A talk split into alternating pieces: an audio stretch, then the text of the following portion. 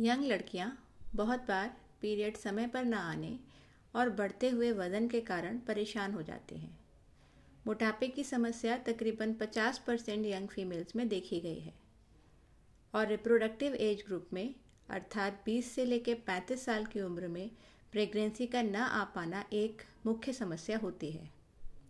Periods के regular ना होने के कारण और बॉडी में आने वाले हार्मोनल चेंजेस के कारण कुछ और भी परेशानियाँ होती हैं, जैसे कि डायबिटीज़ मलाइटस हार्ट डिजीज़ेस और वज़न बढ़ने की वजह से होने वाली परेशानियाँ।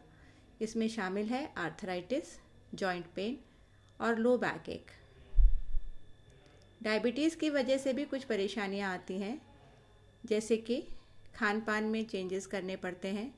डायबिटीज़ की वजह से शरीर में इन्फेक्शन्स होने की खतरा रहता है। और डायबिटीज़ का असर हर शरीर के अंग पर पड़ता है, जैसे कि गुर्दा, हार्ट और आँखों पर, और खून की नसों पर भी इसका असर बुरा पड़ता है। वज़न बढ़ने की वजह से स्लीप एपनिया की परेशानी हो सकती है, जैसे कि सोते में अचानक से सांस रुकना और नींद खुलना। मूड डिस्टर्बेंसेस भी एक मुख्य कारण हो सकता है परेशानी की वजह। अब सवाल यह है कि हम क्या कर सकते हैं इन सबसे बचने के लिए? सबसे महत्वपूर्ण है कि हम अपने खान पान और दिनचर्या पर ध्यान दें। हमें अपनी आराम तलब ज़िंदगी को छोड़कर शारीरिक श्रम को बढ़ाना पड़ेगा, यानी कि फ़िज़िकल एक्टिविटी को बढ़ाना पड़ेगा। बहुत सारी महिलाएँ कहती हैं कि हमें तो घर के काम से फुर्सत ही नहीं मिलती, पर यह ठीक नहीं है।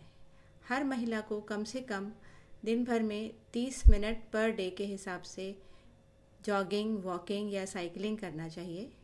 शरीर को हार्मोन्स को संतुलन में रखने के लिए फ़िज़िकल एक्टिविटी का बहुत बड़ा रोल है। इसके अलावा खान पान के ज़रिए भी हम इन चीज़ों को सुधार सकते हैं। खाने में हमें रिफाइंड और अधिक मीठे पदार्थों के सेवन से बचना चाहिए। भोजन में हमें हाई फाइबर और लो कैलोरी डाइट को प्राथमिकता देनी चाहिए। हाई फाइबर डाइट का अर्थ है कि खाने में हम सैलेड, होल ग्रेन, यानी बिना छाना हुआ गेहूँ का आटा, चने का आटा पूरे छिलके वाली दालें और सलाद, इन चीज़ों को हमें प्रचुर मात्रा में शामिल करना चाहिए।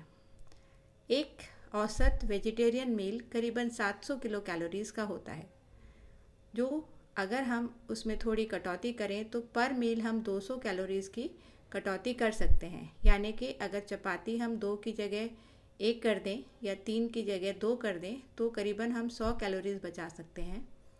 सैलड की मात्रा बढ़ाकर भी हम कैलोरीज़ की बचत कर सकते हैं। इस तरीके से अपने लाइफस्टाइल और खान पान में चेंजेस करके, हम वज़न कम करके पॉलिसिस्टिक ओवरी और बढ़ते वज़न की समस्या से बच सकते हैं। धन्यवाद।